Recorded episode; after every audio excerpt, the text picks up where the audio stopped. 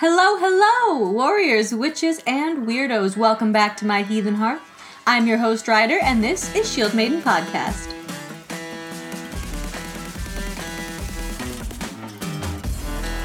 Blessed Samhain, everyone! It is the Witches' New Year. Happy Witches' New Year. The wheel turns again on this day. And in this episode, we are, of course, going to be getting into all things Samhain the origins, how to celebrate, the myths, the stories, some spooky stuff. But first, let's get into our two card tarot pull. I will be reading from the Murder of Crows tarot today. And our first card is the Four of Wands. This is indicative of people coming together to celebrate. It signifies uh, coming home and having reunions, reunions, which is very appropriate for the season. Hopefully, you were able to have your own celebration today or this week, perhaps. I actually celebrated a little bit with my coven. What was it? Back on the 16th, I think that was two weeks ago, uh, because one of my coven mates, shout out Abby, is having her first child due on Halloween by the time this comes out, she might even be here, hopefully. Um, so we celebrated a tad early with a little snacking, and we did a really beautiful graveyard ritual to honor the dead and you know help lost souls find peace, as well as to bless our friend's upcoming birth. And how fucking cool is that? Like a witchling born into a coven on Hallows Eve. That's incredible, and and we're incredibly excited too to support her transitioning into her motherhood journey. It's really been such an honor to share in that with her and, and be part of her village. So, yeah, we celebrate as a coven a little early, but I'll also be celebrating with my family this evening, uh, maybe like with a little deity work, ancestor veneration, uh, maybe a little spell work. I don't know. We'll see how the night goes. So, our second tarot pull is the two of fucking pentacles. Oh my god. This is like this this is to be the 12th time this month that I have pulled this card across like three different decks, you guys. I feel like I'm being hollered at. I feel like I'm being screamed at to return to my practice. I get it. Oh, because, okay, the Two of Pentacles is all about balance, right? It's trying to find balance in the ups and downs and trying to adapt and be flexible. And this really hits home because I am constantly struggling to find balance with my own energy. We know this. Um, I try to give equal time to my momming responsibilities and taking care of my home and my family, but also taking care of myself and my creative endeavors and my practice. And I've just been getting really caught up you know, in projects and events. And I've been really enjoying, you know, the changing of the seasons and being around my friends and my family. Um, so I just, I feel like I'm being called the fuck out right now to find balance and get it together. And I get it, okay? I get it, spirit guides. I'm a lazy Taurus. I'm working on it. and this time of year, I feel like we're all looking for balance, though, right? I mean, balance in our lives and our practices, but also balance between this world and the next. Because the veil is thin during this season. You know, that's what they say. The veil is thin. I mean, the veil is always thin because it's a veil, but the lines are being blurred between dimensions, I think. And at this time, we as practitioners or readers, mediums, psychics, empaths, witches, whatever you call yourself, if you're a practitioner, you really feel the pull of that energy right now. You can feel that the magic just kind of hangs thick in the air.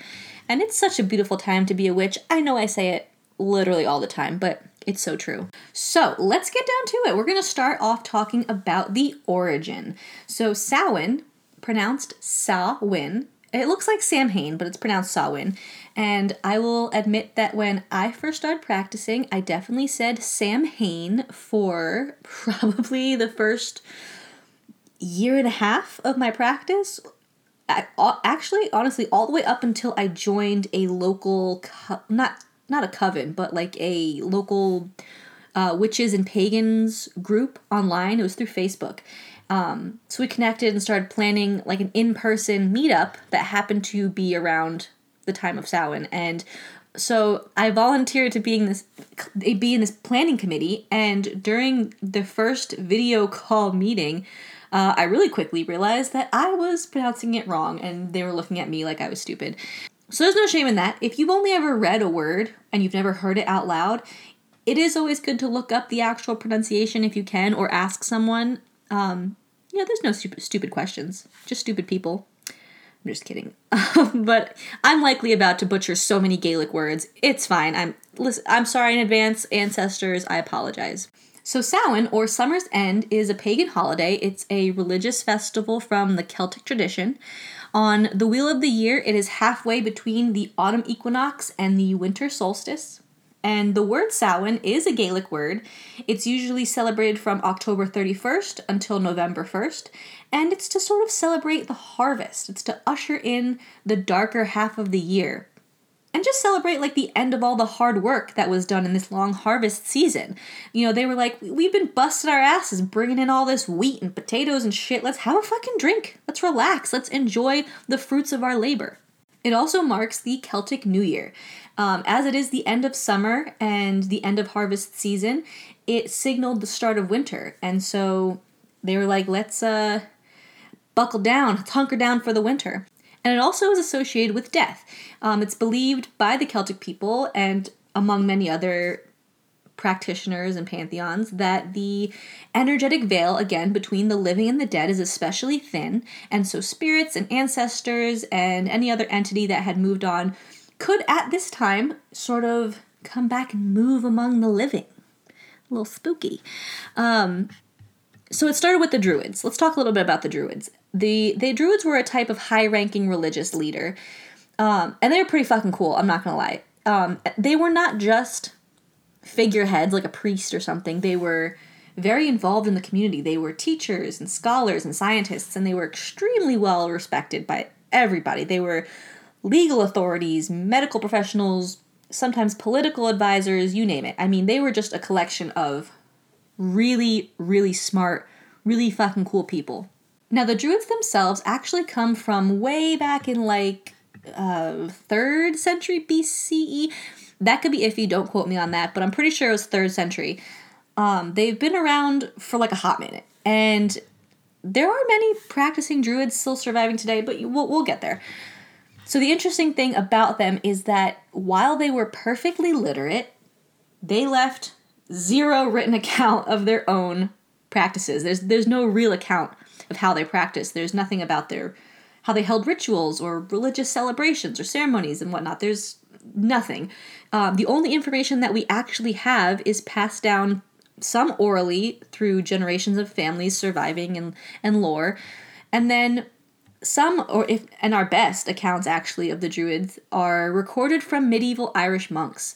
They recorded an extensive history and mythology. And I like to imagine that they kind of just saw what the druids were doing and they were like, "Holy shit, we got to write this shit down." Like grab grab a fucking quill. No one's to believe this. And of course, I mean, that wasn't it, but man, I would that'd be something to see how that exchange went down.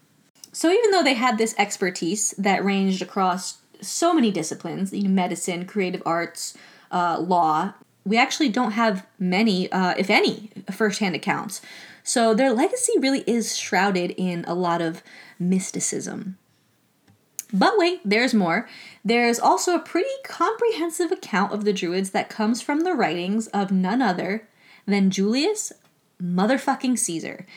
In he in great detail described the Druids that he encountered while acting as governor of the Roman province, he described their power structures and their ritual sacrifices and some of their beliefs. Although, I mean, it is it's fucking Caesar, right? So we got to take his word with a grain of salt because it's not entirely a reliable source, but it is really fascinating to be able to read this like secondhand account of someone who lived at the same time as the mysterious druids. Now, the word druid is thought to have meant oak knower or oak seer in the old Celtic languages. It's really clear that trees were of huge value to them, just huge importance. For the Irish Druids, particularly, the oak tree was seen as a symbol of spirituality and power. And the oak trees were thought to have maybe been places of performing rituals and magical having these magical properties. And honestly, personally, as a green witch, and as a self identified dendrophile, I can attest to that I love a good oak tree. They are fucking magical, so totally get that. And another alleged custom of the Druids, which was written about by Julius Caesar, so again, take it with a grain of salt, he detailed the human sacrifices that they allegedly made. In his notes, he accounts that victims of sacrifice were most often criminals who had been guilty of very serious offenses.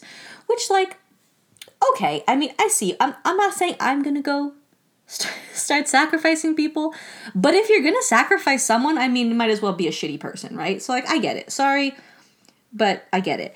But they offered these human sacrifices supposedly to appease the Celtic gods. And this is where it gets kind of gory, sorry, trigger warning. Um, according to the Romans, some sacrifice victims were hung, some were burned, and some were possibly even subject to a sort of ritualistic torment. Now, there is theories to back up these sort of events. Um, there were these bodies found in an Iron Age bog in Ireland that were thought to have been part of these ritual killings. Now, this is a really good time to note here that, of course, not everyone agrees with the interpretation of these bog bodies. We can't tell to what extent the writings of the Romans were propaganda and what was truth. I imagine most of it was like a political tool bullshit. It very well could have been untrue. So do with that information what you will. Moving right along, something I found particularly fucking awesome is that the Celtic society was really unusual compared to their other civilizations at the time, such as the Romans and the Greeks, in that women were seen as mostly equals to men. There were very few uh, distinctions made between the sexes in the Celtic communities. Female druids were known as, and I'm going to butcher this word, Bandruai, Bandrui, maybe, um, and they held the same importance as their male counterparts in all things cultural and religious. Um, so shout out to the Druids for doing the damn thing before feminism even existed. The quote unquote end of the Druids and their pagan traditions began when Christianity, of course, arrived in Ireland. For a while, the two religions kind of coexisted there, but eventually the Druids were marginalized and then it became very frowned upon and they became a very, very small aspect of Irish culture. And unfortunately, as with a lot of pagan traditions, many were sort of appropriated into Christian customs to make them more palatable, I guess, to the native people.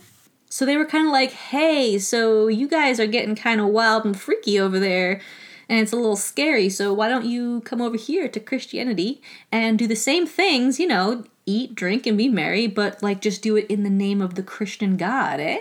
Huh? and so that's how they were likely cohorsed or or Trojan horsed, I should say, really into Christianity.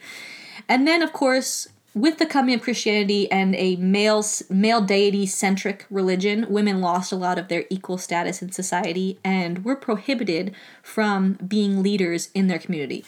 Of fucking course, right? We, we can never have anything. But in recent years, following the Celtic revival of, I believe it was the 18th or 19th centuries, uh, the Druids and their beliefs and customs they experienced a huge resurgence among the general public. People sought to sort of move away from the Abrahamic religions and reconnect with nature and return to their more organic and indigenous spirituality. Okay, so what about Samhain specifically? The first mention of Samhain in Irish literature comes from the 9th century, but it actually dates back to like way, way beyond that. They had these huge gatherings with feasts and ales and dancing and fire, and they would open up these ancient burial mounds because they were seen as portals to other worlds where the ancestors and spirits could awaken and move freely among the living. And there were many obscure traditions they practiced for Samhain, um, but some of them actually sound a little familiar. My personal favorite was the carving of neap lanterns. That's N E A P the communities would light these huge bonfires, right? These huge bonfires that would keep the evil spirits at bay. And the Scottish people specifically would carve scary faces into these neeps, which neeps are just turnips. Um, and it created these lanterns that would sort of scare the ghouls that would, might be wandering during the quote unquote witching hour. When the Celtic people came to America, they found a lot less turnips and a lot more pumpkins. And so it's a lot more common to, to obviously now see pumpkins being carved into jack o' lanterns rather than the turnips or neeps being carved into lanterns. And considerably easier too, I imagine, because I feel like turnips are really small and probably hard to carve. Bobbing for apples is another Celtic tradition that's common for Halloween parties. It's like a Halloween party favorite, right? At least it was like in like the 90s and early 2000s. I remember definitely doing this at Halloween parties. Although the Celts did do it a little differently, they would use tactics like holding a blade or a fork between their teeth and attempting to sort of like spear the apples in a bucket, right? So now apples do have like a, a relevance to pagan practices. They're known for their healing properties, they're associated with the harvest and luck, but more so at Mabon than Samhain. And so I can't really find any sort of spiritual reason for this bobbing for apples. By the way, they called it apple Duncan, D O O N K, Duncan. Like I said, I can't find any real significance for this apple Duncan other than it probably looks really fucking funny. Like I like to imagine at some point maybe they just they got a little too drunk and had the apples in a bucket maybe filled with rainwater or something. And they were like take this knife and put it in your mouth and try to stab it. It'll be really funny. And it probably was. It was probably hilarious. And it still is. So that is yeah apple duncan a practice that was common among betrothed couples was called nut burning which involved as its name says each person putting a nut into the fire and if the nut burned quietly, then the union would be like a happy, peaceful marriage. However, if the nut hissed and cracked and spit, then it would be a very turbulent future together. And I don't know about you, but I am totally about to adopt that as a divination method nut burning. Love it. Another tradition that was favorable among single pagans was kale pulling. Yup, kale not just a popular snack for white women, my friends. The kale stalks were used to predict your romantic future. So after dark, you would go out into a, a kale field and close your eyes, and you would pull a stalk from the ground, and the length of the root of the stalk would represent your future lover's physique, like their height or their figure. And so men and, and, and perhaps women too would just be clamoring to get that nice voluptuous round root, right? And additionally, the amount of soil around the roots represented wealth. So you wanted like a nice, hefty, uh, plump, dirty root. Now that visual just absolutely cracks me up because for some reason in my mind I picture like the mandrake root babies from Harry Potter, like the little goofy crying faces. And then also just the thought of like a bunch of drunk Celtic men just drawing comparisons between like thick roots and thick women. Like it's just fucking great. And lastly, they did something called guising, like disguising. The Celtic children would don costumes and scary masks and run around pretending to be malicious spirits. So they would go like they'd go a guising in the streets. Sound familiar? Uh, this is also really funny to me. Like while all the parents and elders are like just getting wasted on ciders and stabbing apples with their teeth and like setting shit on fire and the children are just like left to wander the streets like at the mercy of the fae or whoever whatever spirits had crossed the veil. Like it's just such a great visual. Um, and it, it was believed that by disguising themselves they would blend in with any wandering spirits and so they would remain safe. So i guess they got that going for them and this is the best part. So the the adults are getting wasted, right? The adults are getting wasted. The kids are running around like little ghouls and ghosts and shit. And after doing tricks or performing songs, the guisers, the little ghoul kids, they would be given gifts to help ward off evil. They would be given warding gifts, guys. Like this makes me so mad as a parent, as a as a Halloween trick or treating candy provider that the the, the like entitled little ankle biters nowadays just they show up at my door in like a superhero cape and I have to give them candy. But Celtic children back in the day, they're doing tricks and performing songs like what? Like okay, from now on, I say from now on, the little shits they knock, they say trick or treat. I'm gonna be like, do a backflip first. Do a flip. Hit me with some fucking Post Malone, okay? Serenade me. G- hit me with some Fleetwood Mac and I'll give you a Kit Kat. I mean, and also, why are we giving them candy? That's not gonna ward off shit. A Kit Kat. I'm gonna start giving out warding gifts. I'm gonna start giving like pentacle charms and and Bridget crosses or something. Fucking hell. So that brings us forward to today and modern witchcraft. There are many, many ways you can celebrate Samhain. no kale needed. And honoring ancestors is very common. Obviously, you can celebrate with creating an ancestral altar, and on this altar, you can put photos of friends, families, even pets that have moved on. I have my beloved dog Harley's ashes on my ancestral altar, right next to a photo of my late grandfather. You can light candles and give offerings, uh, maybe their favorite food or drink, or maybe some flowers. You could also put jewelry or money, um, whatever makes you feel connected. My ancestors are Puerto Rican, so um, I put like some yellow rice and some adobo on there. Um, I think last year I put like a cigar and some rum. Easy peasy, they love it. You can also honor your ancestors through a devotional act of some kind, maybe baking or cooking a dish with like a cultural relevance, or reading up on your history or or crafting. Maybe you do like embroidery or knitting or something. Whatever makes you feel connected. Um, draw them a picture. Make art in their honor. You could play some music for them. Dance with them. You could um, you could also do something you know a little bit more low energy like a dumb supper um, a dumb supper is when you have a meal in silence and you leave a chair and a plate for your ancestors or for a deity if you're choosing to honor a deity. Um, all of these things could be done to honor a deity too, of course. It's all up to you and what your personal practice is. Or another thing you could do, sort of low energy, is having just a cup of tea and sitting mindfully, meditating or praying. Um, this is also a really great time to work on divination, any type of divination method. Try and connect with your spirits or your guides. But mostly, I'd say it's best to, at the very least, mentally prepare and ready yourself for this darker half of the year. Maybe decluttering or cleaning, maybe cleansing your sacred space or tidying your altars, and just really getting your nest nice and cozy for the colder season. Maybe pick up some extra candles, you know, a nice scented candle or blanket or you know, pull out your nice familiar hoodie or warm socks or something and just, you know, really embrace the moment. It's also a great time to make like a really nice root vegetable dish, like a nice stew or a hearty soup. This is such a fun time of year, even outside of witchcraft. We get to do all the really fun, exciting stuff now through you know December before the winter, the deep winter really sets in. And so does unfortunately sometimes the seasonal depression or seasonal affective disorder.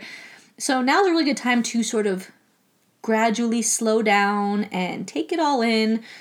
Um, you know, don't neglect to prepare your mental health as well as your home. Go move your body and get some fresh air and maybe take a hike, watch the leaves turn, take a deep breath and ground yourself. Maybe do a little barefooting before it gets too cold. Because we can mix mundane and magical. I'm always a huge advocate for that just because Samhain has been sort of bastardized into mainstream Halloween does not mean that you cannot enjoy both separately or together.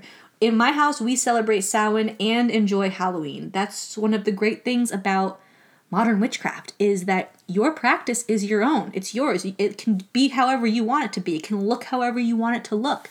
And you can pick and choose how it looks. If you decide this is not for you, you want to sit this one out, that's great too. I wish I could say that my plans were something like really magical and and grandiose, but to be honest, I'm it's probably going to be a little more low key. I'll probably just like light some candles and and do a few incantations and maybe pull some tarot. It depends how much energy I have after after my kids' sugar crash. I am a parent, and so sometimes it's hard to muster the energy for big spell work after bedtime. I love Halloween too, though. I do. Apart from my practice, apart from Samhain, I love Halloween. Halloween year round. I love dressing up. I'll be dressing up. My kids will be in their costumes. I think they're doing uh, Paw Patrol and Spider Man. And I will likely dress as a witch. Obviously, too easy. I, you know, I already have the closet for it. So I just kind of pull something out and throw it on with a pointy hat. Easy day. So that'll be my evening, and we'll do the whole nine. We're gonna do the creepy lights and the cobwebs and decorations. We got the jack o' lanterns and the candy corn. And if you don't like candy corn, shut the fuck up. You are wrong, and you sound silly. And to be honest, um, I'll probably steal some of my kids' candy and smoke some schmeed and pass out on the couch with my husband, probably watching Haunted Mansion or something. What a night. I hope you learned a little something new. Uh, I'd love to hear your thoughts about Samhain or your Halloween traditions. You can find me on TikTok and Instagram at Silver Shield Maiden or email me at shieldmaidenpod at gmail.com. In episode 5, we're going to be kicking off the Witches New Year talking about supporting your partner spiritually. With our first guest, my super wonderful, handsome husband James has agreed to come on and talk a little bit about that, so stay tuned. Blessed Samhain and happy Halloween, everyone. Thank you for listening, and I'll see you next time. Bye!